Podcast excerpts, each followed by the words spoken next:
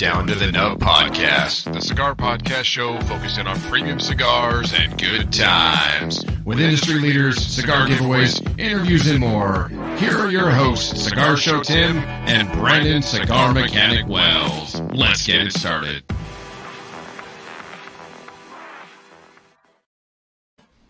What's going on, everybody? Welcome to episode 60 of Down to the Nub Podcast, where we hang out, we talk about life, and we smoke a cigar, but that's about all that comes to with this cigar podcast. That's not true. That is not true, but I had to say it once. Yeah. It sounded good, but it's not true. No. And normally I have my cigar cut by now, but... But you don't. But while you're taking care of your cigar, I will share that I am smoking for the first time. I have had the Reserva, but I'm having the Espinosa Laranja Oscuro. Ugh. Such a good cigar. So far, I am loving it. And, well, this plays before my video for my top 10 of next year. But if you would like to know my take on cigars and what I think are the top 10 of 2020, according to what I've reviewed and had, then you should go and check that out when this is done playing, because it'll go live shortly after. And I won't say it's on there, and I won't say it's not, but the Laranja might make an appearance. Wait, doesn't this air a week after you release your top 10? You're right, because we got ahead again. We finally got caught up. So the week of Thanksgiving, I'm like, hey, this will be next week, Thanksgiving. This is, so if you haven't yet checked out Tim's top 10 on Cigar Show Tim, then go back and look at what his top 10 are, because this is being recorded the day before that airs. However, it's plain this is getting released. By the time you hear it, it's already been aired for a week. So you're welcome, and if you haven't checked it out, then shame on you. Go do it and finish this episode first, though. And if that was confusing for you, when you're done watching this episode, just go look at Cigar Show Tim on YouTube. Check out his page. Like it. Subscribe to it. Like every video that's on there. Share with your friends. Do the whole nine. But he's got a top 10, and you'll want to check that one out for sure. Ooh, then maybe I should talk about a couple of the cigars on that list now. No, I'll make him go watch it. Yeah, go watch it. We're not going to talk about that here because that's your channel. That's separate from this. That is separate, Mr. Cigar Mechanic. You're right. Yeah, but I don't mind. We got to share it, dude. It's who you are. It's a piece of you, and I think it's great, man. Yep. Another piece of you and who you are is what's right behind your left shoulder there, which would be Turbojet Coffee. See how I did that, dude? I actually caught that accurately. That was smooth. That was a little painful, but Turbojet Coffee, turbojetcoffee.com. I start every morning with Turbojet Coffee. As cold brew. Absolutely. And I've had the Italian blend from Italy, because it's not Italian. Otherwise, it'd be from Italy. So I've had the Italian blend, and I've had the... What was the other one I had? The first one you gave me, the Sumatra something or another? Sumatra Mandeling Dark Roast. There you go. Which is actually more of a medium dark. Yeah, my preference has definitely been the Sumatra, but I have been actually I've been enjoying the Italian as well. Nice. Yeah, yeah.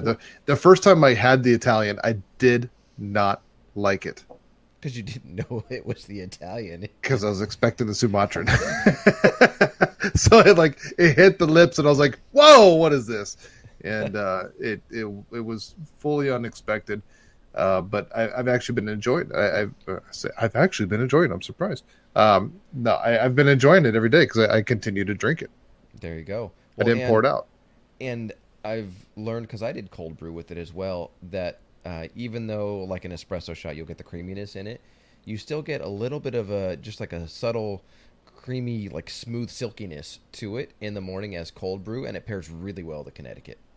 And I really have. I've put a small little drop of vanilla cream stevia in it, which normally I don't put a ton of flavor in, but I've found lately I just like a little of vanilla cream in there, stevia, and I put no cream. I normally just drink my coffee black. But I've been enjoying that little drop of vanilla. I feel like it's bringing out some of the sweetness in that coffee more And it just enhances it. It just makes it even a little bit more. And it's got to be a small drop. You can't put too much in there because then then it's all vanilla, because that stevia is like some powerful stuff. Oh yeah. So the way my wife pours in a whole bunch of like French vanilla creamer is the wrong way to do it, according to you, which I would agree. Yeah. Yeah. That's entirely inappropriate. Now when I do drink it warm, I have been lately, just because, you know, the season, and it's the only part of the season I get into, is the peppermint creamer. There you go. There's just something about that peppermint creamer in the morning with your coffee that's just kind of like, all right. And then the holidays are over and I'm like, okay, no more peppermint, no more creamer. Yep. And you get your cold for a little bit and you're like, okay, it's Arizona again. Yeah. Yeah. We were doing Bible study tonight and we decided to do it outside instead of in the cigar lounge, which is really cool. So I had to move. We had my wife's new car on the lift and I had to move it back so that we can all sit around. And it was beautiful when we started. And by the end of it, I'm like, okay, I need to find a jacket because it's dropped below 70 degrees. And so now I need a jacket because it's like 65. Yes. And I have my new tower heater on me right there, keeping me nice and comfortable at 70 degrees here in the studio, because otherwise it would be in the 60s here, because it's actually cooling off. Yeah, you look like you're in a pretty chill spot this evening. Like, you got a leg kicked up, you got an arm kicked out on the leg right now. You're just like relaxed and chilled tonight, aren't you? I am, and it also makes the back a whole lot more comfortable. Yeah, well, there's that. There's the back, that's for sure. Yeah, there's that component to it. Yeah. Yeah, so I got a new car for my wife today. Uh-huh. Which is pretty cool because I had just gotten her a car maybe 6 months ago or less. Yeah. That she didn't really like. She actually, I take that back. She really liked the car that I got her before, and I got a killer deal on the other car, so I couldn't pass it up, and I wanted to get something new. She had the minivan. You know, Manaya's older. She's driving now. Mm-hmm. She's got her truck and her Jeep that you know, she bought on her own. She does the repairs too, or she pays my cousin to do them, one of the two. So now we don't really need the minivan because we're not taking these like family trips and doing all that stuff right now, right? Yep. So she wanted more of an SUV to have, so I bought her a Jeep Compass, 2015. I buy all my cars used, by the way. I don't like payments.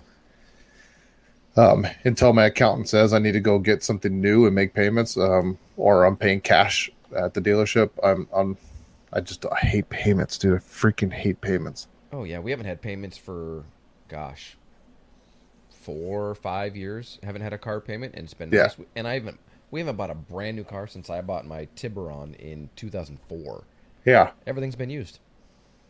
Yeah. And I mean, listen, I got a full mechanic shop here at my house, so it's, I get a new car, bring it here, and it's all, you know, it's all tune up and oil change, put it on the lift, inspect the base, on the undercarriage, degrease, pressure wash the undercarriage, like the whole nine gets done on any new car I pick up now.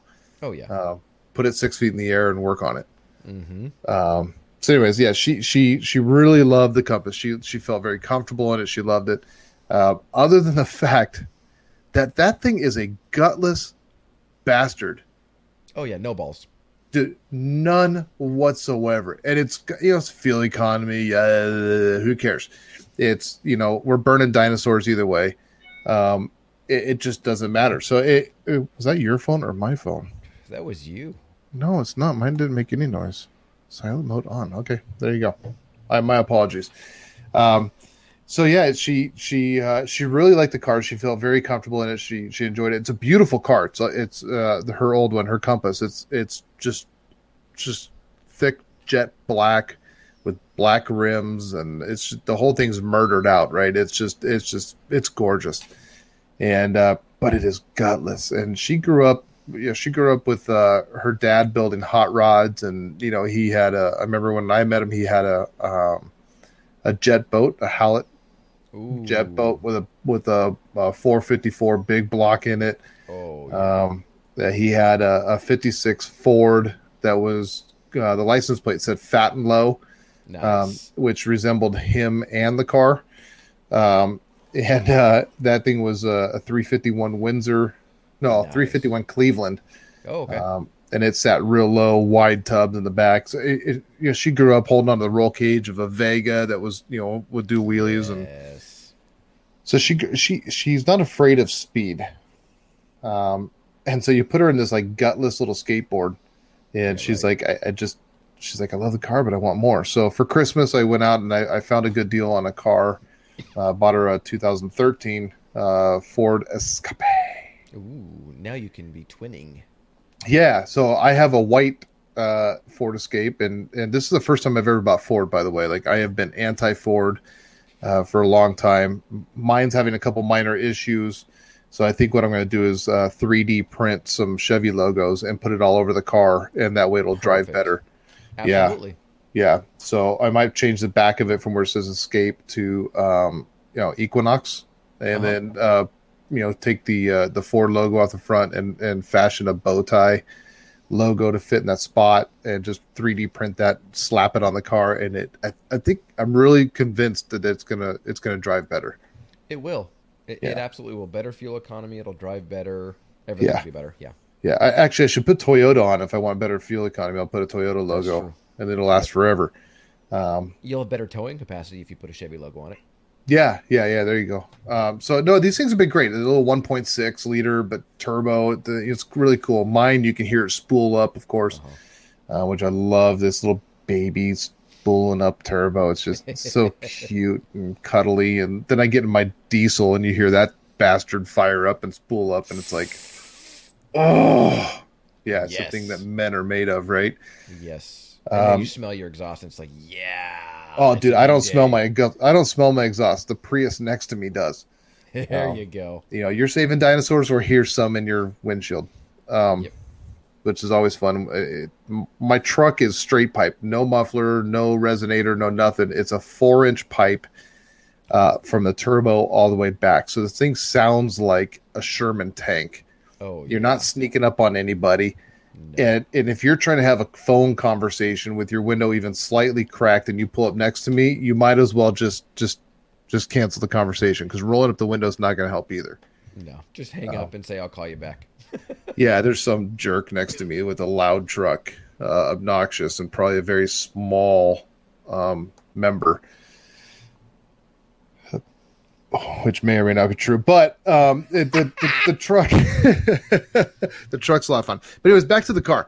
So I buy this car today. I go out and test drive it. The lady was really sweet. I got a killer deal on this thing, just amazing killer deal. It was great deal, amazing. I'm amazing. I'm great. I'm humble. So I take this thing home. Right, I drive it around. The lady drives it. I go get cash. We meet up at a place, yada, yada, yada. So this car's getting driven around a good amount today, and I'm telling you this for a reason. Mm-hmm. Tim, you don't even know this. No, I don't. Yeah, this was great about it. For the ride. Yeah, every pun intended. So I get this thing home. My cousin's there, and I said, hey, on the way home, I ordered an air filter, cabin air filter, oil filter, spark plugs, the whole nine. Like, everything's being delivered right now. Get this thing on the lift. Start tearing it apart. So he gets into it, starts tearing apart, does a tune-up, oil change, everything. He lowers it back down to do the tune-up. And I'm off at my buddy's gun shop. I'm looking at a gun. Ooh. And, I didn't tell you that either. Yeah, I'm ordering a gun tomorrow. A new rifle, dude. Oh, nice. It's gonna be awesome. 30-06? 30-06? No, I'm getting a Craymore 6.5. Nice. Yeah. So this thing will take down freaking anything from like moose down to a little rabbit. I'm getting that ordered. Rabbit left. Yeah. Well, and I was talking to him about that. So yeah, there'll still be rabbit left even with this thing. It's a really cool gun. So I'm picking that up, and then I'm getting a scope and everything for it. But so my cousin calls me as I'm there. Uh-oh. And he says, hey, when are you coming back? I need to compare this car to yours, because there's something up near the grill that I don't think is supposed to be there. Uh-oh. And I'm going, crap. What Mickey Mouse job did they do? Exactly. It's like, oh, I knew this was too good to be true. What's going on? And he's like, dude, you just need to see it. When are you going to be here? I'm like, I'll be there in about 15, 20 minutes. He says, okay, I'll wait. So I come home. And he doesn't come out to my car, which I think is weird, because you want to do a comparison, right? So he says, dude, check this out. He's like, I don't think this is factory. And he takes a flashlight because now it's getting darker, and he aims it down on the lower part of the grill. And you can see through to like the condenser and the radiator right there. Mm-hmm. And he goes, does that look normal to you? And I look and I don't see anything. I'm like, yeah, it looks perfectly normal. I could see the condenser. Everything looks fine. Mm-hmm. And it's supposed to be open. And he says, hold on. And he kicks the bumper. And I see a mouse head. Boop, and go back down. Like, so literally my joke of what Mickey Mouse, there's actually a mouse. And I don't know if this is a mouse or a rat, right? Because I know there's a difference. So I see a rodent. Let me just put it this way, because this thing was not little. And it's all just poking its head up. And I know somebody will screenshot that. That'll be awesome. Cheese. Yeah, like got cheese. And then it pops back down and you can see like the back of it. I'm like, oh, hell no. That's not factory. Because there wasn't a Ford logo on its forehead. So I know it's not factory, although I'm pretty sure that's probably what makes the car go. Oh, so they upgraded from hamsters. Yeah, they've upgraded from hamsters because mice will eat more stuff. Yes. So they're more economical and friendly. You can find the stuff more readily available for them to chase. So I said, oh, hell no, dude. Like, this is not happening. And so this thing's been along for the ride this entire time. Like, this is what I'm thinking in my head. I'm like, this thing has been hanging on where the bumper curls under and everything. Like, I'm just picturing this little thing like Ratatouille, right? I'm just picturing it, like gripping on and just hanging on, going whee! As I'm doing like 8. I did at one point I was doing 90 on the freeway. You gotta put a GoPro under there and drive. I'm telling you. And I picture this rat just like hanging on, just like ears flapping, dude. And it's just going, ah, like you can see the whole cartoon thing. Like the eyelids are back and the eyes are this big, you know, and everything's just going, you know, and it's hanging on, dude. Like pulling out a pair of like motorcycle goggles and putting them on so it can just hang on for life and have fun. Like, how long has this rat, rodent, mouse, hamster, whatever this thing is, how long has it been in there? Yeah, seriously. My cousin said he found it because nobody was around and everything was quiet as he's working on the car. And he hears, I'm going, what?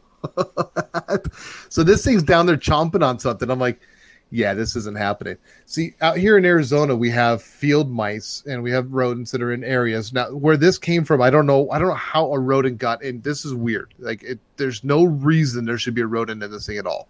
But with the cooler weather, they tend to go up in the cars. And a lot of times they go up underneath the intake and they chew on the wires, because now wires have a lot of the wires in vehicles are soy based. So I didn't know this. I'm like, why are they choosing certain wires over others? Well, because certain wires are soy based. The sheathing on the wire is soy based. And so they're eating that. On like the Grand Caravans, they love the fuel harness, and it's underneath the intake. It's a pain in the butt to replace, and they always chew them up. So, and they go in the engine bays because that's where they stay warm in this cooler weather. Yeah. But this little bastard was in there for how long? Yeah. Because, dude, this thing was fat and it was big. Like, without the tail, it was big. And then you include the tail. So what do? I'm sorry if you're an animal rights activist or person, and if this is the case, then just disconnect now. Yeah, but right. I don't like rodents in my car. They don't belong there, and I'm not about to reach my hand into some wild varmint and get bitten. So I get out a can of brake cleaner, brand new. I knew you were going to tell me that. I knew that's what you were going to say. And it took everything in my might not to take the lighter out of my pocket. Yeah. But I told my cousin, I'm like, dude, hey, kick the bumper again. And he did. And he loves animals, man.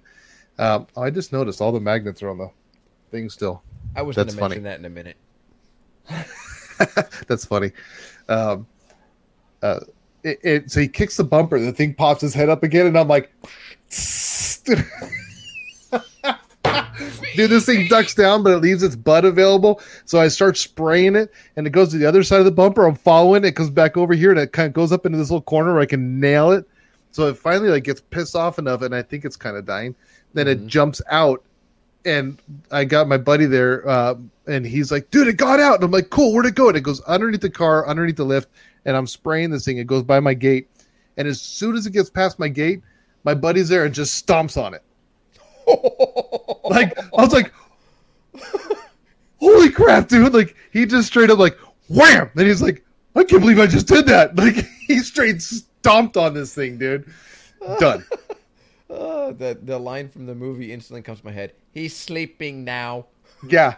Yeah. So, like, you know, so I go get my channel lock pliers. I pick it up by the tail and to the trash can it goes. Like, it was one of those things, though, like, the part of me wanted to, like, and I'm sorry, this is cruel to animals. This really is. But it would actually be kind of funny. And if you find this mean, I really do apologize. But I think a lot of you will actually find this funny.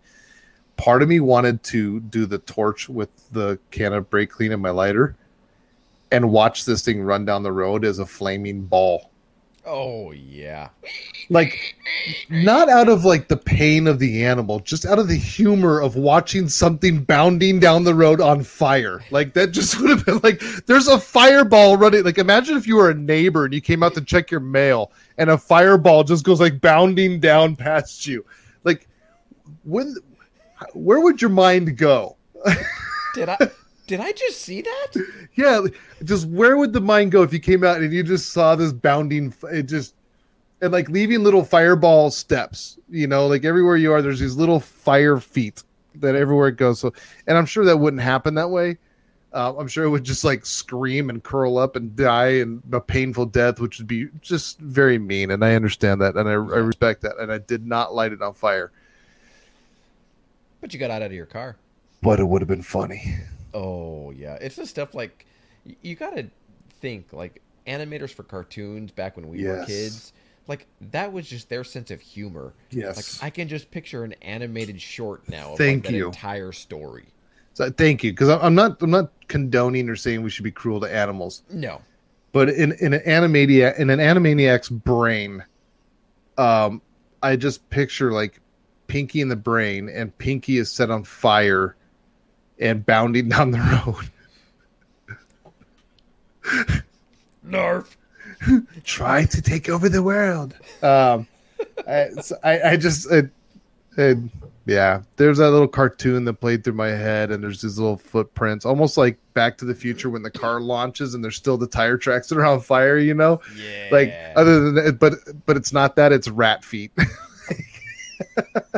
Like, and they go on forever because the flame doesn't go out. They just stay like these little feet print that are on fire on the fertile imagination. Yeah. Oh, that's hilarious.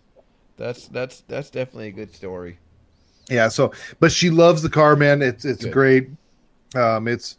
I thought it was black, and then I got it home, and I realized it's actually like a charcoal with almost a greenish hue to it, and it looks like a bass boat because it's got glitter in the paint. So, oh wow! My wife gets to drive a bass boat now, but it has a turbo, and it does go a lot faster, and actually gets better fuel economy than the gutless bastard that was the Jeep Compass that is now for sale. So if anybody's looking for a Jeep Compass 2015 model, we have one for sale. It's in great shape. It drives excellent. Plenty of power. That's a lie, but you should buy it anyways. It ran when parked, and it actually runs great, dude. That's a problem. That thing is like had no problems. It's been phenomenal, and it's been a great car. It is just gutless. It's perfect for like a beginner car. Oh yeah, or somebody that's scared to drive on the freeway, which is half the idiots out here in Phoenix. Mm-hmm. It's a perfect. I'm scared of the freeway car. See, as opposed to when I went through driver's ed and behind the wheel, my behind the wheel instructor, as we're whatever it was, day 2 of 3 days or whatever you had to do, we're getting on the on-ramp and he goes, okay, I'll make it easy on you.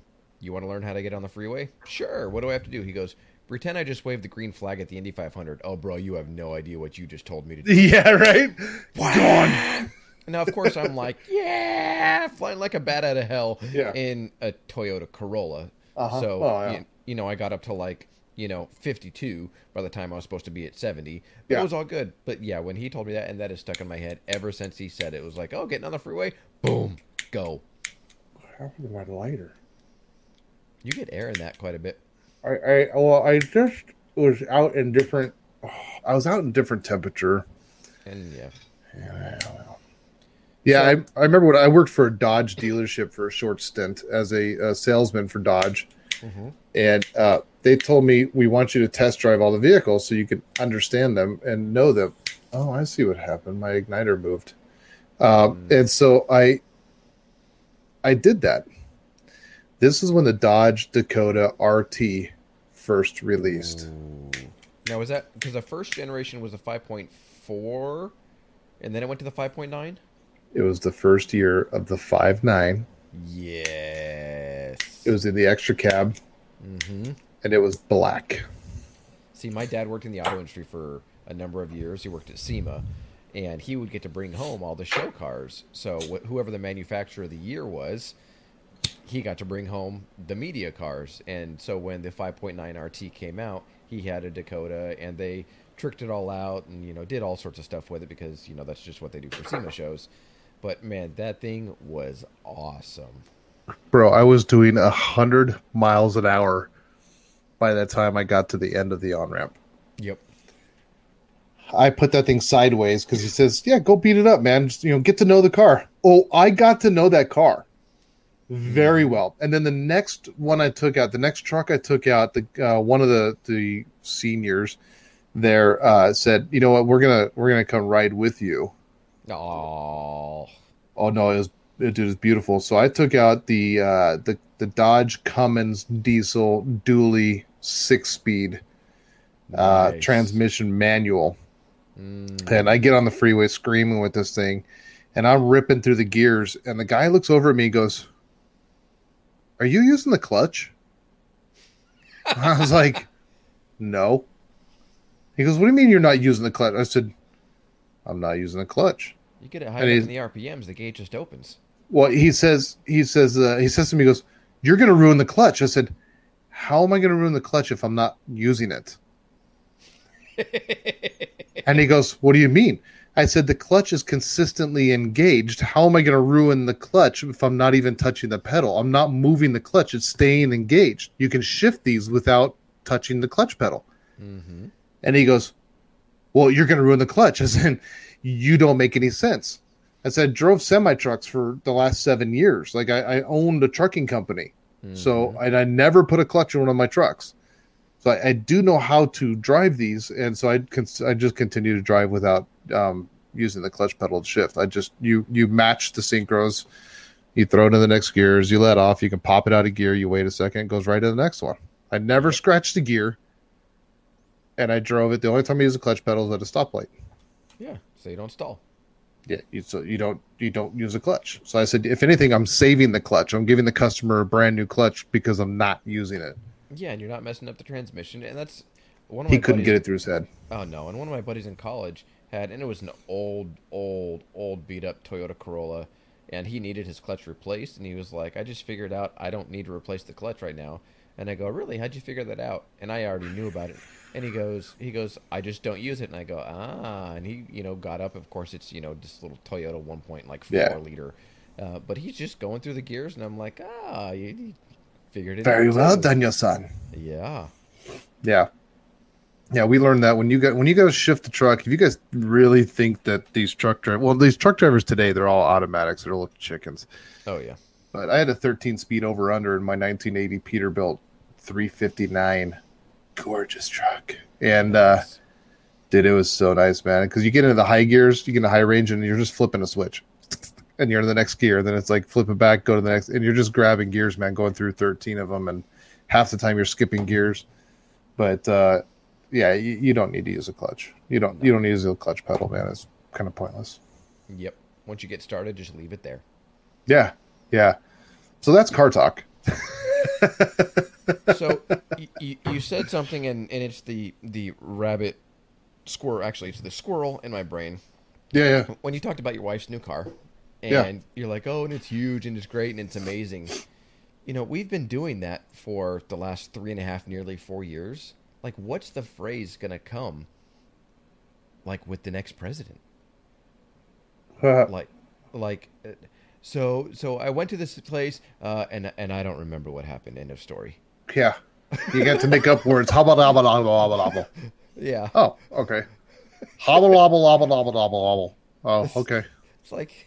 Because you look at, I mean, obviously SNL does it. You look at all the different, you know, political figures that they make fun of, and it's like, okay, yeah, everybody does, you know, the, you know, Alec Baldwin does the whole, you know, impersonation and all that kind of stuff.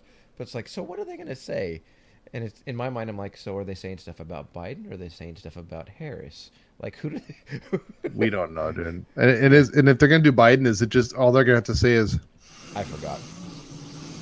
Sorry, I got sleepy. Did you wake me up? What happened? Just going to smell the hair. Yeah. Well, last time when I was in office. The last 47 years I was in office. Yeah. It's going to be like Grandpa War Stories. Yeah. Yeah. It's going to be fun. I don't think you said, what cigar are you smoking? And if you did, I don't remember. Yeah, I actually wasn't going to smoke a cigar because I have like some things that are in my noodle that I was going to like, I figured I was probably going to consume the majority of the conversation tonight because there's some stuff that's ready to freaking just fly. But I'm smoking a Casa Cuevas Reserva, Connecticut. Ooh, nice. It was in my humidor, so I grabbed it. But I really do it. Yeah, I really do enjoy this cigar. I felt like something milder. I actually needed to eat, so I wanted something a little bit milder. I was looking at the Pledge, and I almost smoked that. Ooh, that'd have been a bit strong. Yeah, it'd be a bit strong for where I was at, and just food-wise right now. I'd have been by the end of this thing talking like Joe Biden. Yeah, right. Maybe hanging over a bucket. No, it's not that strong, but it would have definitely put me in a little bit of a loopy state and maybe a little bit of sweats. Yeah, well, it's definitely not the Warhead 6. I mean, we can definitely layer it that way. Yeah. Then I would have been like full Martina Maya, writing out your will. I don't know if I'm going to live another 10 minutes. Yeah. Oh, that was awesome. Which, by the way, they just came out with a really cool, Espinosa came out with a really cool, like tribute to the Warhead, basically. And it's, really? I believe it's going to be 5 of the first 5 Warheads in a box. And I'm sharing this that I probably shouldn't be, but I'm going to anyways. And a challenge coin in the shape of the La Bomba, the different La Bomba Warheads. That's cool. So like last year's was a gray one, you know, with the like the paneling on it. Yep. So there'll be those different ones. There's only 500 of these made. Wow. 10 of them will have a golden Warhead in the box. Yeah. Is that like a giveaway or like a prize thing, or there's going to be something behind that? Yeah. Oh, very cool. Yeah. So it'll be like the golden ticket, right? You can be like the grandpa who's lazy for so many years, and then there's the golden ticket, and you get up and you're excited, and life starts over. Yeah. So, and it's funny because like I was telling my wife about this, and you know, they call them challenge coins. Mm-hmm. And so my wife's like, what are challenge coins? And we were talking about that. And so I was explaining them, and she's like, oh, you mean like slammers for pogs? Yes. I love your wife so much more. God, we're old. So we're sitting down and we're watching, or we're flipping through Netflix or whatever it was to try and find a show to watch as a family tonight. And we go to the Roku channel because it had an ad for the Santa Claus. And Micah, my 10-year-old's like, oh, the Santa Claus. And he goes, wait, that's not Tim Allen. That looks really old. I'm like, let's see what it's like. And I go to one. Yeah, it's the original one with, oh, shoot, I went blank on his name. The old guy. Yeah, but it's the original one. And I go to start to play it. And JT sitting next to me, he goes, oh, if it's that old, I hope it's not in black and white. Oh, dude. I was like, how old do you think this movie is? Oh, man. At it, and Micah goes, oh, no, it is old. It was made in 1984. I'm like, that's the year your mom was born. And they're like, and JT goes, yeah, I'm surprised it's not in black and white. And I was like, oh, no. I've entered into the stage where the kids make the jokes. Yeah. I remember doing that with my parents, like, wow, you know, in the 60s and the 70s, that was just so long ago. Yeah. And now for my kids, it's, anything in the 80s or 90s, because that was last century, Dad. You're old. Oh, jeez. Well, my parents always told me that it wasn't the TV that was black and white. It was the whole world was actually black and white. That may be. Yeah, so we had color cameras. They just captured the world as it was in black and white. I never thought of it that way. Yeah. That's probably true. That's a unique way to think of it, isn't it? It is. So there was once a time that we the world itself was black and white. That's like a third level of Inception kind of like mentality. Yeah, we're going to spread that. People love just sharing stupid things that have zero research behind it. So if we can help spread that, we need your help, guys. Just let everybody know that there was a time that the world was actually black and white and color got introduced into the world. And we know that's true from the TV show Pleasantville. Yeah. Yeah. I mean, we've got evidence of it being real. Yeah, and right around the time from like Dick Van Dyke to, you know, Dragnet and Get Smart, the world shifted and somehow color was brought in this world. Mostly, you know, I'm sure God just said, you know, I had said, let there be light, but I forgot. Dang, man, I just fell asleep. Let there be color. And there was color. You know, and it's interesting because that was probably around the 60s or 70s when my parents were younger and there were some trippy colors. Yeah, when acid started getting introduced. Right. Yeah. Maybe acid is the catalyst behind the world having color. We have just solved one of the greatest mysteries of mankind. You're welcome. Wow. And that's going to wrap it up for this week's episode. Great. Yeah. I got to say, this Laranja Oscuro is good. Dude, that thing is beautiful. Oh, man. Yeah. Yummy. Don't get in the review on it. No, I won't. That's all I was going to say. Yeah, that thing is really good. No, you and I have a lot to talk about, but there was something that I wanted to share and kind of getting into something a little bit deeper because I know sometimes we just like to get deep. And sure. Especially since we record this on a Wednesday night, right after I do my men's group. Man, we're talking about God and we're getting deep into some stuff. So I'm always like, I always come in here just riled up, right? Like almost every time it's like, oh, Tim, blah. And because there's just so much going on. And I'm like, this week was interesting, man. This week with the men's group is interesting. I just came back from, advanced camp with John Eldridge training, Band of Brothers for Freedom Outreach in California. Mm-hmm. Which was awesome. I'm sure a lot of really cool things happened there. But it really kind of the thing I love about it is many of us have all been to the Christian camps. We've all been to the God camps, the Kumbaya, Circle Around the Fire, and we're going to get you all hot and bothered and excited for Jesus, and you're going to come down and just tear up the world. And everybody comes down and goes, everybody needs to love Jesus. And a week later, they're cussing up and going to the strip clubs and hating themselves again. Yep. This camp doesn't do that to me. No. I learned a lot about how to hear God. I learned a lot about brotherhood and about the importance of the church. And I don't mean the building. I mean the true intention of the church, which is two or more coming together before God. Mm-hmm. And the church has been just grossly sent astray. And has the church as a building, as an institution, has been grossly set astray. And there's a battle going on there, dude. There's a major spiritual battle going on there, and it's been really cool because I have my men's group, which is my church, and there's stuff going on there, man. That's interesting, really interesting, and a lot of stuff hit tonight.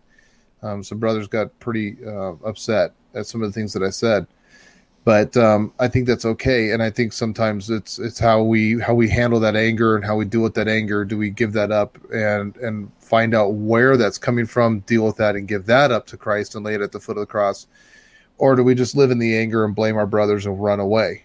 I think those that blame it on the brothers and run away are the ones that are going to weed themselves out. Mm-hmm. From those that want to actually spend the time and the effort and the energy to get closer to God and understanding Him more and walk with Him. Right. So there's a lot of peace in that. Mm-hmm. And I just want to say that a brotherhood is so important, and for that matter, a sisterhood. And I think that's, and I want to keep it as those two. Mm-hmm.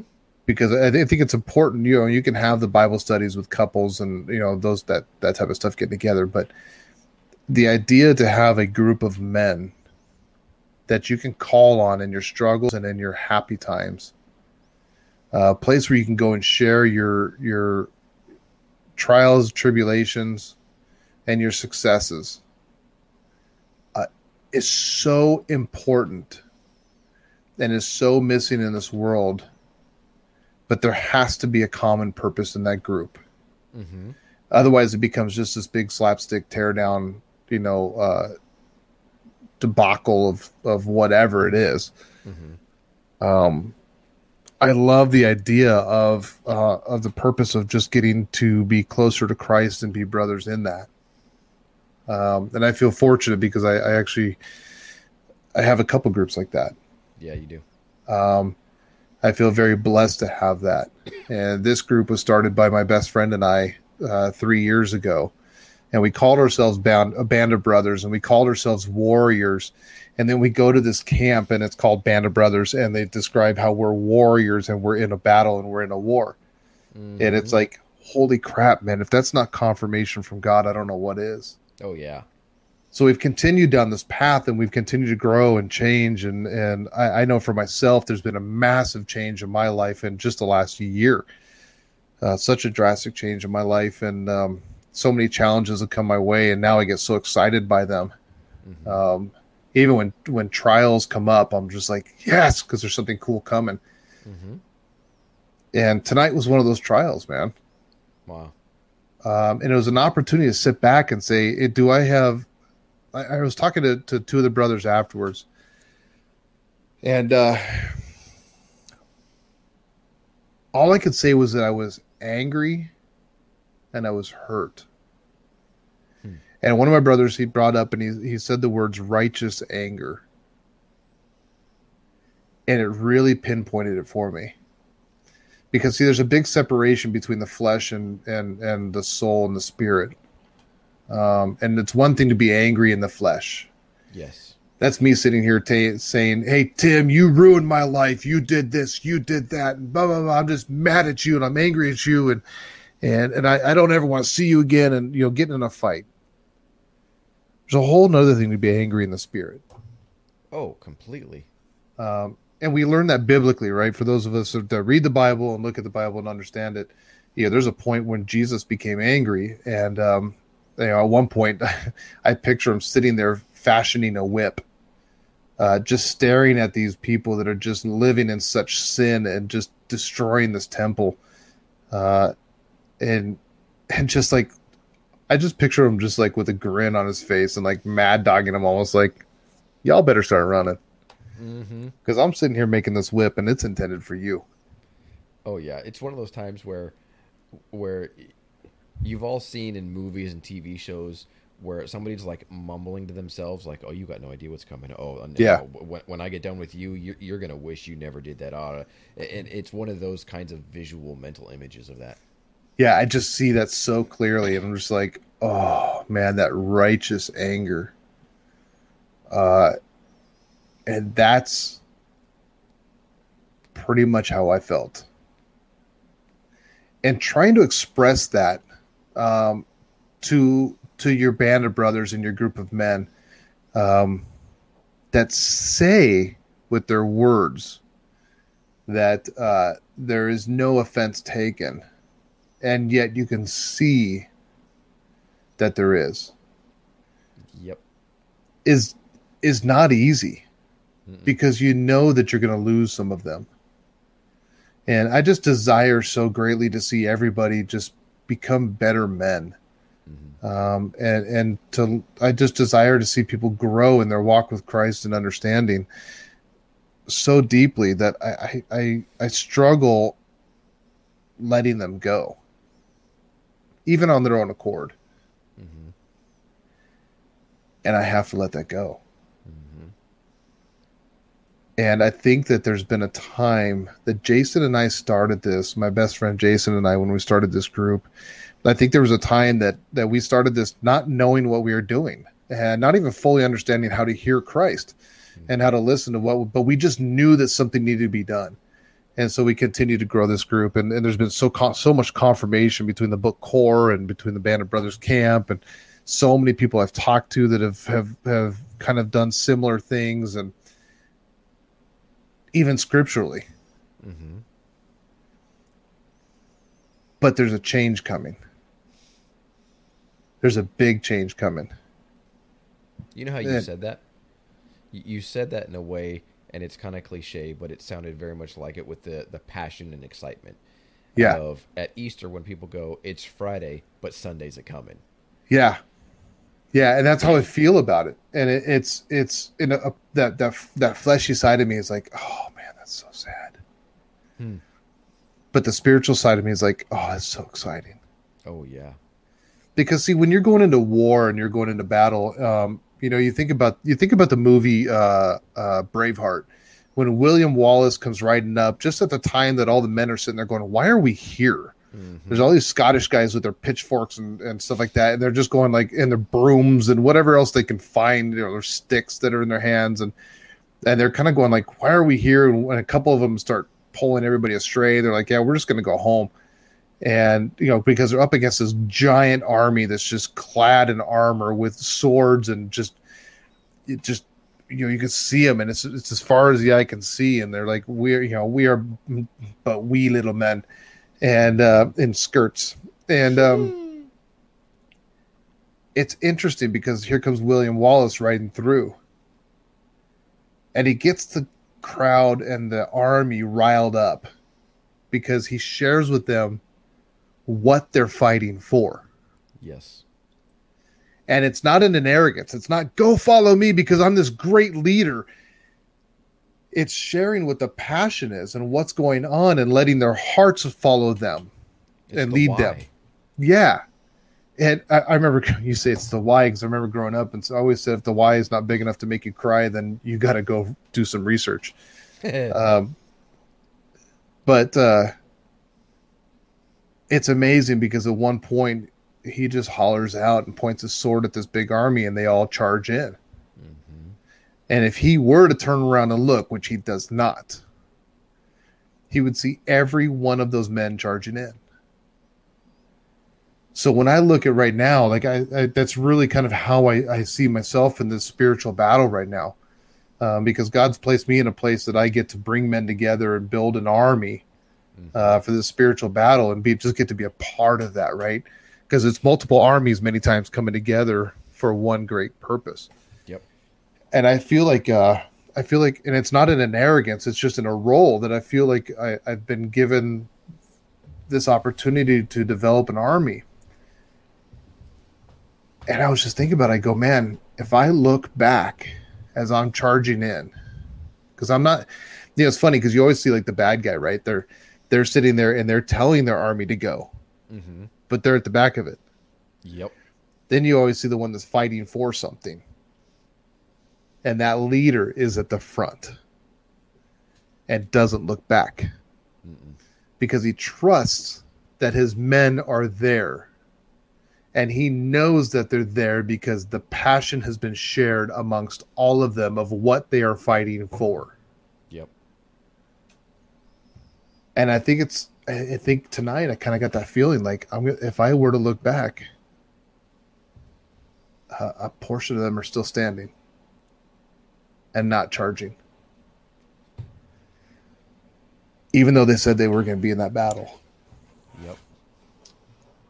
In the emergency situation, obviously in my career path and all that, it's when an emergency happens, when there's a fire, an earthquake, an active shooter. You know, it's not the majority, but a large percentage of people will freeze and try and figure out what's going on. I said I was ready for this. I said I can do this, but I'm in the moment now, and I'm having an out-of-body experience going, I don't know what to do. Well, it's when you put yourself before others that experience happens. And you jump into action, you know, exactly, because you've been trained and you've been... You've been educated and trained, and you know that you are prepared for whatever that battle is. Yeah, so I think it's important to say, hey, would I truly lay down my life for my brothers? Mm-hmm. And it's amazing because so many people say that, but when they get to that moment, they don't, because they treasure their own life so much more than they do that of their brothers. And I don't want to be like that. I want to be the one at the front. Mm-hmm. I want to be running in, because I am no more valuable than my brothers are. Mm-hmm. And I think getting to that point is so powerful. Getting to the point that just understanding that, you know, number one, that none of this is mine. And that's what I love about my faith and my walk with Christ, is that none of this belongs to me. When I feel led to give, I'm not giving of mine. I'm giving of what was given to me. And when you let those things go, it brings so much freedom. It's kind of interesting saying that, because that's what his last words were, is William Wallace, right? Freedom, you know. Yeah, and then the head gets lopped off and the thing is got dropped. But then there's somebody to take his place. Mm-hmm. That was inspired by his life. Yeah. And what he lived for. So I just think I found that really inspirational tonight, to kind of go through that. And to see that and feel that there's going to be a reset, just in a few different areas in life. And it's exciting. Oh yeah. It's really, really exciting. And I need to spend some time in prayer and just, you know, listening and understanding of what that looks like. Cause I'll tell you this, there was a time that I heard God tell me that, are you ready to give up your business? Mm-hmm. Oh, that scared the crap out of me. Yeah. I was like, yes. You told me. You were like, I feel like God's telling me to give my business, and yes. I don't like that he told me that. Yeah, and you know what the interesting thing was that I learned from that is that it wasn't, again, like I'm living for me, right? I'm in my flesh, and it wasn't for me to, in the flesh, give up the business, clearly, because he's been blessing my business. Mm-hmm.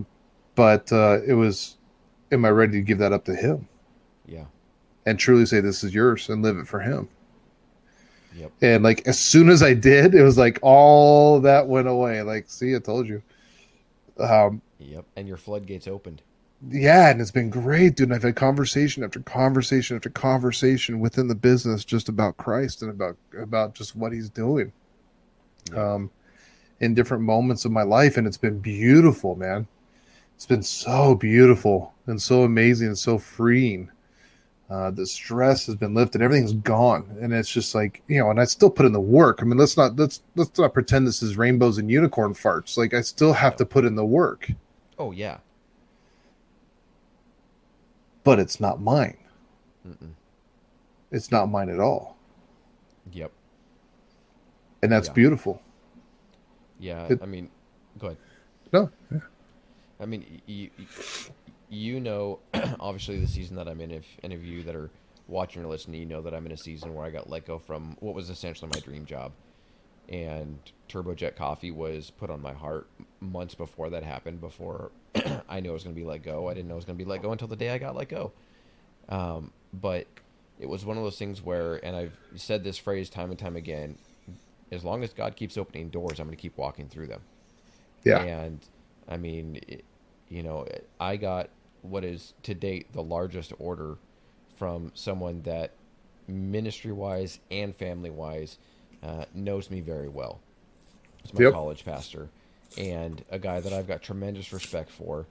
Look up to him, I mean, spiritually and just as a man of God, because he's been through the desert many times, and he's been up on the mountain many times as well. And I think a lot of people would look at that and be like, yes, I'm doing the right things. I've messaged to the right people. I've posted properly. I've done this. I've done that. Right. And it hasn't been that mindset with me. It has been, wait, I'm sorry, you want an order of how many bags of coffee? Right. You trust me, even though you haven't tried the coffee with that much to that many people. And it's humbling. It's one of those, okay, God, I trusted you. And I mean... Like I've shared, the first month, what I expected would probably take a few months inventory-wise and sales to go through, God did in like 3 weeks. Yeah. And I was blown away, and it was, well, I'm going to keep pushing forward in God's power as he leads, as he keeps opening doors, and we'll just continue to see what happens. And it's humbling, and that's the mindset, and I'm not saying I always get it right, but that's the mindset that I've had to adjust and learn during this season is – I always knew that good things came from God, challenges come from God, all those different things. But when I am getting to, I'm not going to say I'm there yet, but when I'm getting to a place where I can realize that I wake up and I don't know if I'm going to have a coffee sale that day or not, but I'm okay whether I have a coffee sale or not. It doesn't determine the fulfillment, the productivity, the satisfaction with my day. It is a component of my day that God allows to see if I continue to trust him. Yeah. That's really what it comes down to. God gives us opportunities to see, do you still trust me completely? Like you with God saying, I feel like you need to give up your business. You want me to do what? Oh, okay. It's not the physical give up. It is a material, fleshy, financial, everything all-encompassing give up, and it's all yours anyways, God.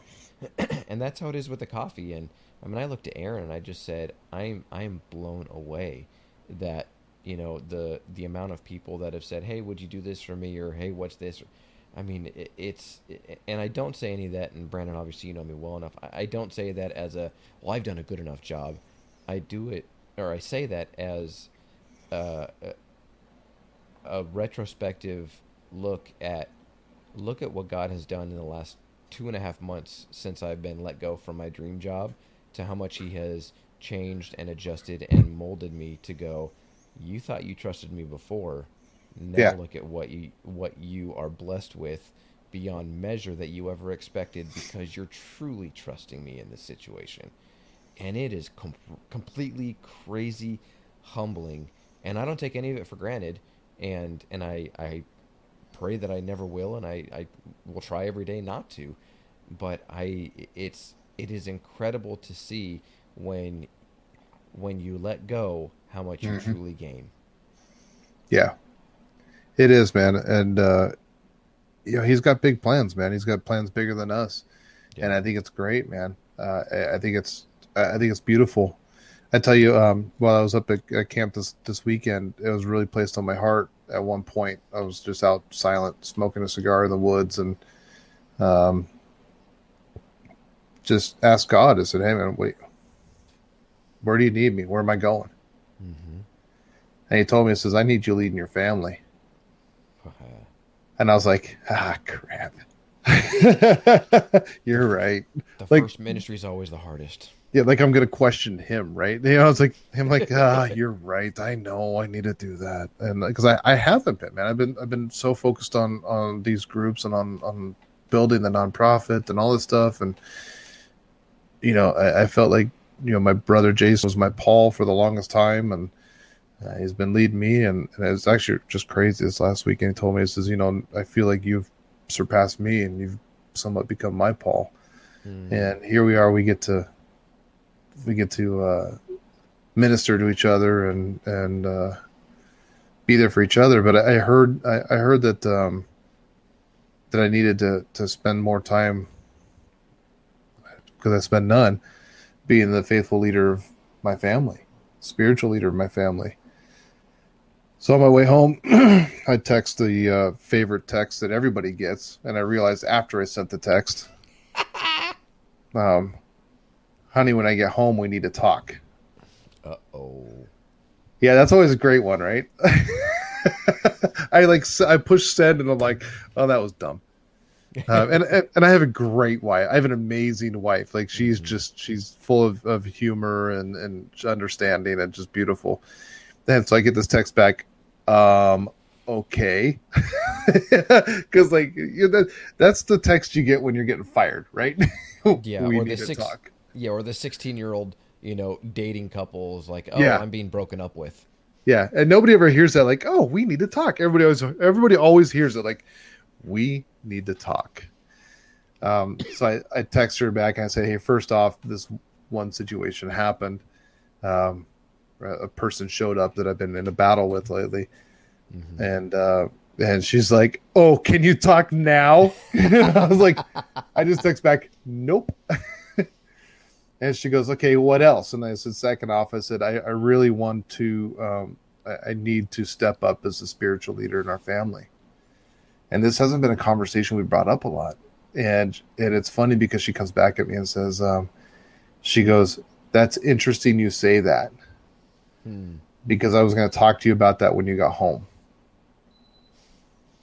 I had a dream that you were out leading all of these men to Christ and being a spiritual leader for all of these men and not for our family.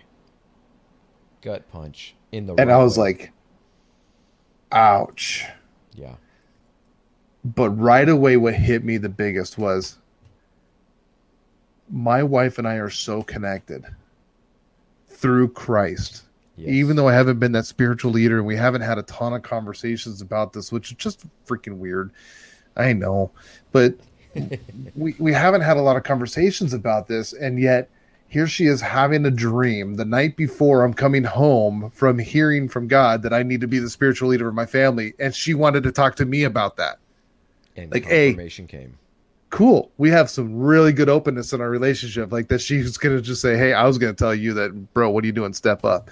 And B, she has a dream, and C, like, I hear that. It's just, man, it's, holy crap, dude. And so, yeah, we came home. We had just a long talk about it. Great evening together. Mm-hmm. And we actually, it was really cool because, and I think this is so important in relationships. And babe, if you're listening to this, you didn't want me to share this. I'm sorry. Get over it. But, I think it's so important, the communication go deeper than just simple, what do you want for dinner? You know, surfacey bull crap, mm-hmm. because we actually got to dive in and talk. And I shared what my holdup was and why I haven't been a spiritual leader and what our conversations have been before and where the hang-up's been and all these things. Like, we got deep into the why versus just sitting there with going, okay, I'm going to do this. And then it never happens. If you notice, like, there's so many times you say you're going to do these big things or make moves or change things and they don't happen. It's because you didn't dive deep enough into it. Yeah. And to learn that compassion and that care is there for each other so much that we're willing to dive into that and get into the depth of why this hasn't been happening without the fear of being judged. Yeah. Is so impactful and powerful in a relationship. And listen, we've been married February 9th coming up here. We'll be married 20 years. Together for 22 years. If you think it's been this way the entire marriage, you're out of your freaking mind. My wife should have left me 476,273 times in the last 20 years. Mm-hmm. Not that anybody's counting. And I should have left her once. Maybe. I'm just saying that there's really not a time that I should have left you. And, but I've not always been a great husband. I've not always been a great father. I've not always been any of these things. Mm-hmm. I've very rarely been completely open with her and honest with her in the beginning of our marriage. She should have left me multiple times. I don't even know why she's still around, to be honest with you, other than God. Yeah.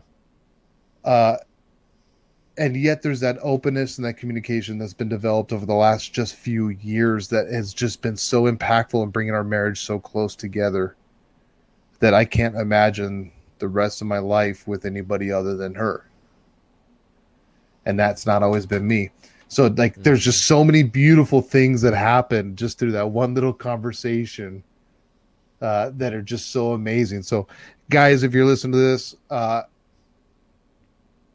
it's time to be open with your wife. Mm-hmm. And let her know. I mean, and this kind of all correlates together, right? Because that's what a group of men should be as well. Yes. There should be nothing hidden from each other. No. If you're struggling with something, that should be brought into the open, no matter what it is. Like, some of the guys in our group, some of the stuff they've shared, like, they wouldn't dare share in the open world. Yeah. Just even thoughts. Like, I've been with veterans before because of the nonprofit that we run that have told me thoughts about wanting to kill children. Hmm. And you can never share that in the open world because you'll be so judged by that. He's not saying that I'm doing this all the time, but man, because of what I've been through and what I've seen, these are the thoughts I'm having because I'm so angry right now. Sometimes it just needs to be heard and gotten out so then we can deal with it and work our way through it. So if you can't have that with your own spouse and with your band of brothers, what are you doing? Yep. Well, and we're too afraid, and I think that's probably the easiest way to say it and best way to say it. We're too afraid in a marriage to be open because we're afraid to hurt somebody else when we don't realize When we took our vows and put on our rings, we said, no matter what comes up, I'm here to help you through everything. But we let our own stupid, fleshy minds get in the way and go, no, but she said that, but I can't share this. And that's completely wrong. And Tim, it's gonna hurt. Yes. It's gonna hurt. Get that through your thick skull. It's gonna hurt. But that's how you grow. That's how you grow. Mm-hmm. How do you strengthen your bones? You break them. Yep. That's just the way to do it. How do you build your muscles? You tear them. Yep. Like, this is a part of life. Welcome to life. No pain, no gain. Like, we can go with all the cliche crap, right? Yep.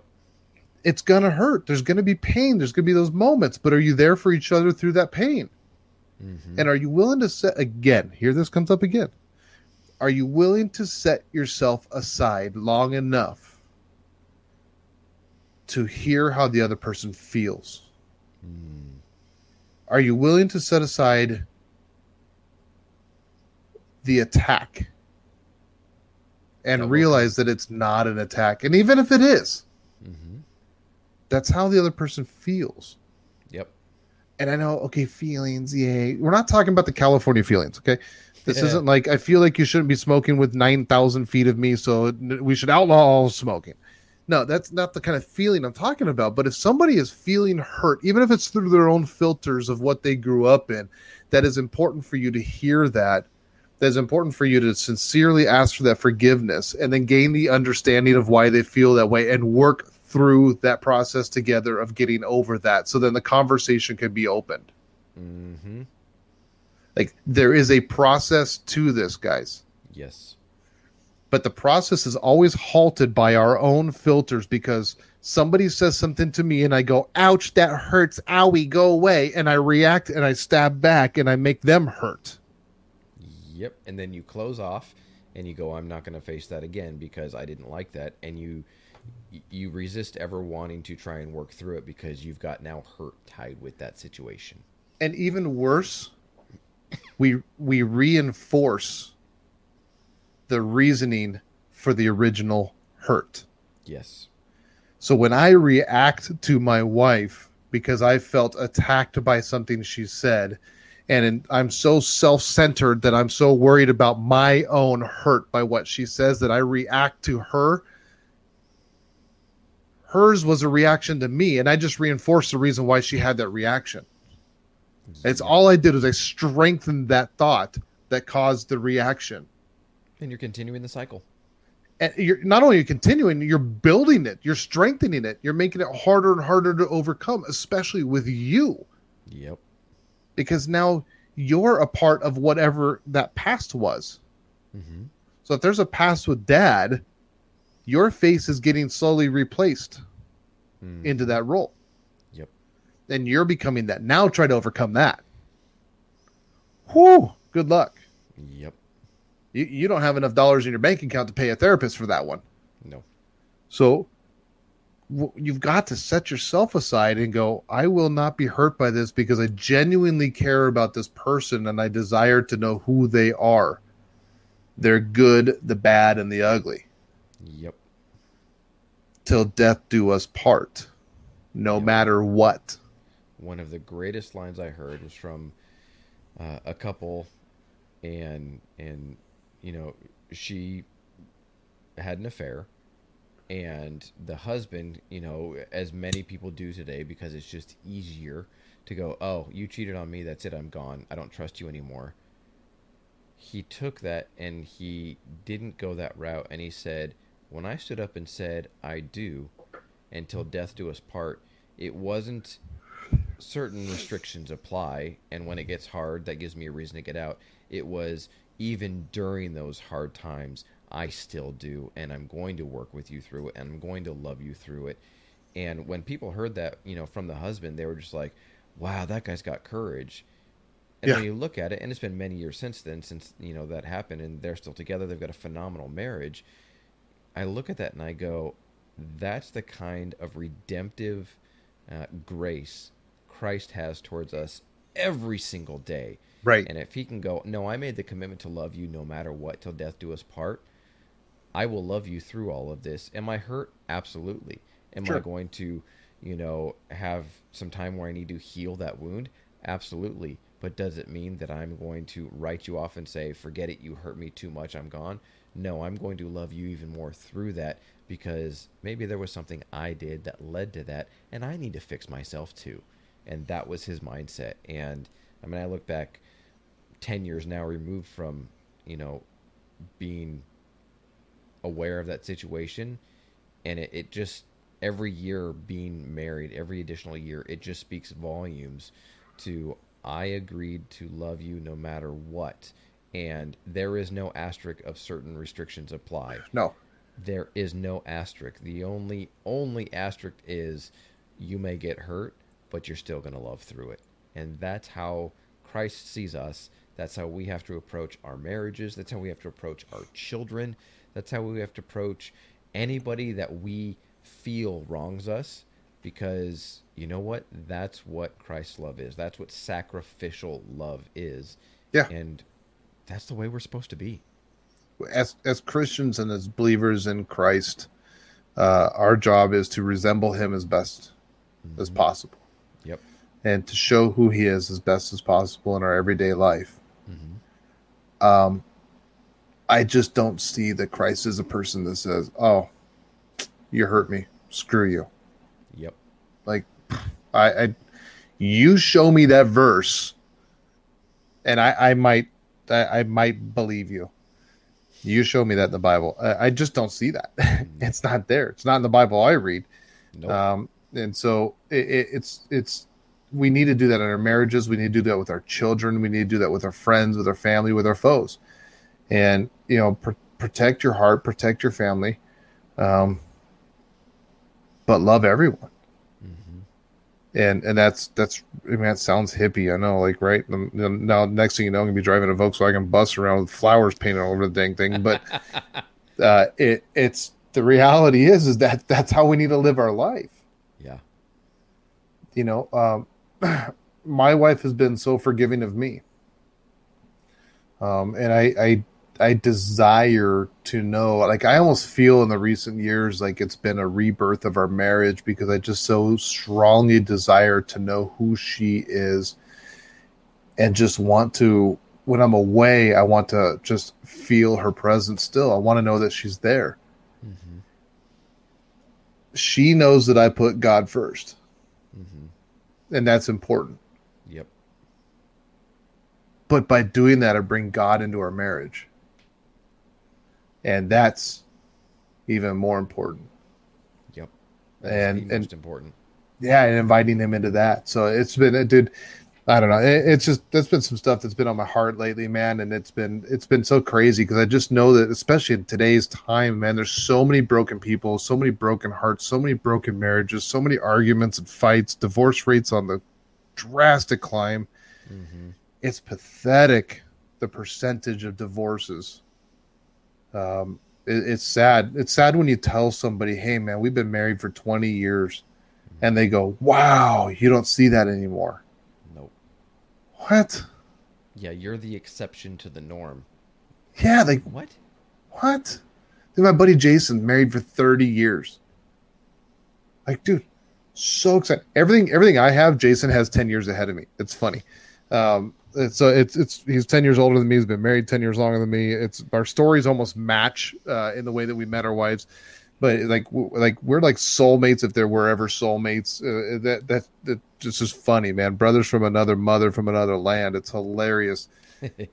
I feel like I've known the guy all my life, and we've known each other for like 8.5 years now. Yeah.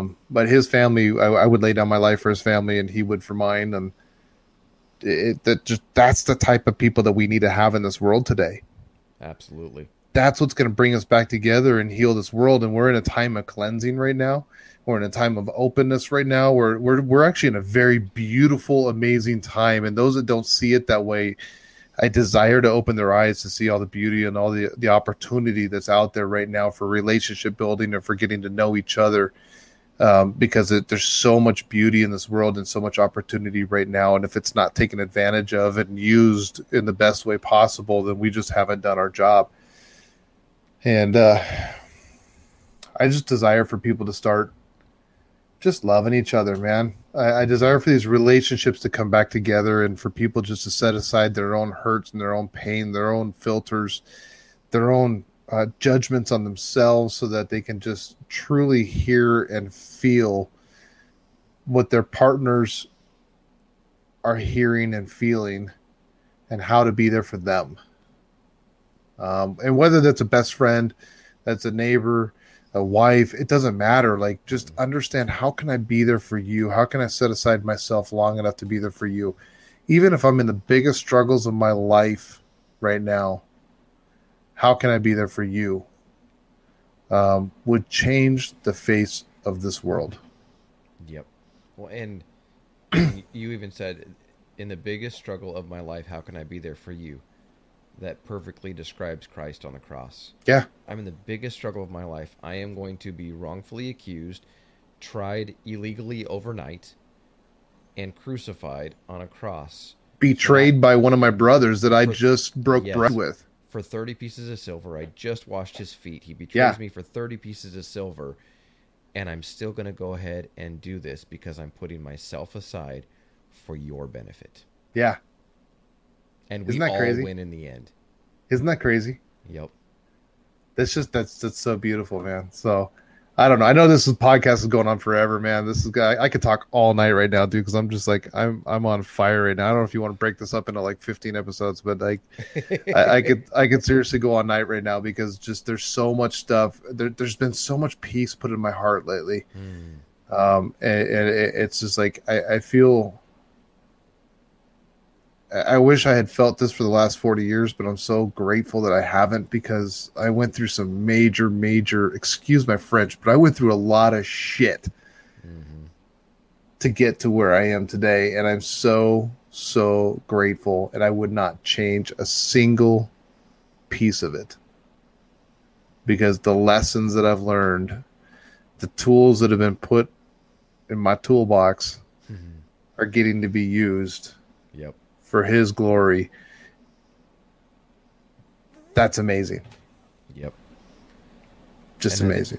And I think that is the perfect place to end this episode, because when we realize that it's not about us, that's when things get amazing. Nothing belongs to us, nothing is truly for us. It is a tool and an asset to continue reflecting Christ, making him known, and helping other people know him as well. It doesn't get any better than that. So, well, if you've been listening through this entire time, and all joking aside, thank you so much for listening to Brandon be able to share his heart, us be able to just talk through real life, enjoy a couple of good cigars. But if you're not following us on our social media channels already, Facebook, Instagram, and Twitter, we're at Down to the Nub. We've got a Patreon page if you would like to support what it takes to put all of this on. Patreon.com/Down to the Nub. You can support there if you feel so called and led.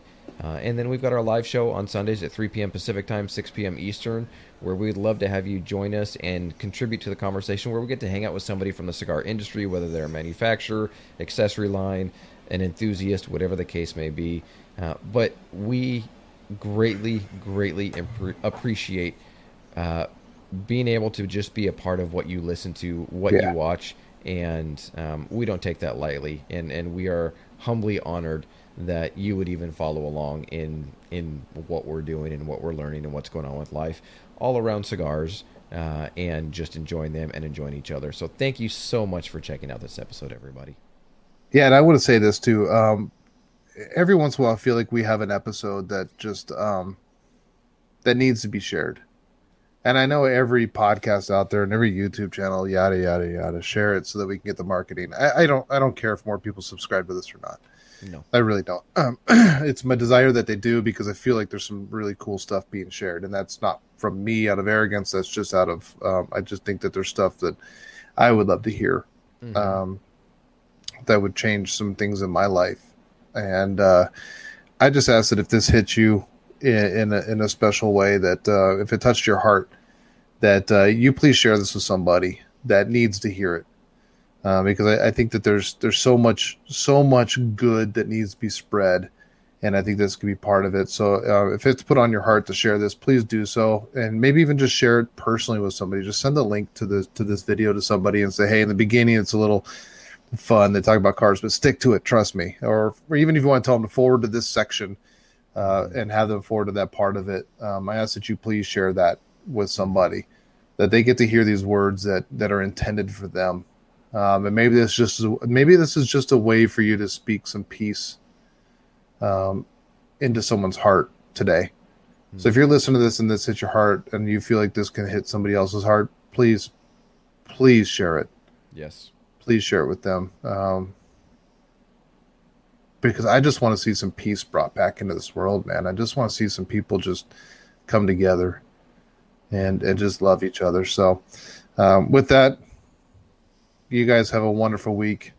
Thank you so much for your time and your energy that you put into this and all the support that you guys give us. And we love you, and we're here for you. Please leave a comment. If there's something you need from us directly, don't hesitate to reach out. We're here for you too. One of us would love to just sit down and talk with you if you're in that point in life that you just want to dive a little bit deeper into something we've talked about. I'm more than happy, and I know Tim's more than happy to dive in deeper with you and share some of this with you. So we love you guys. We appreciate you. And with that, have a wonderful week. We'll talk at you guys all later. Take care, everybody. Bye-bye.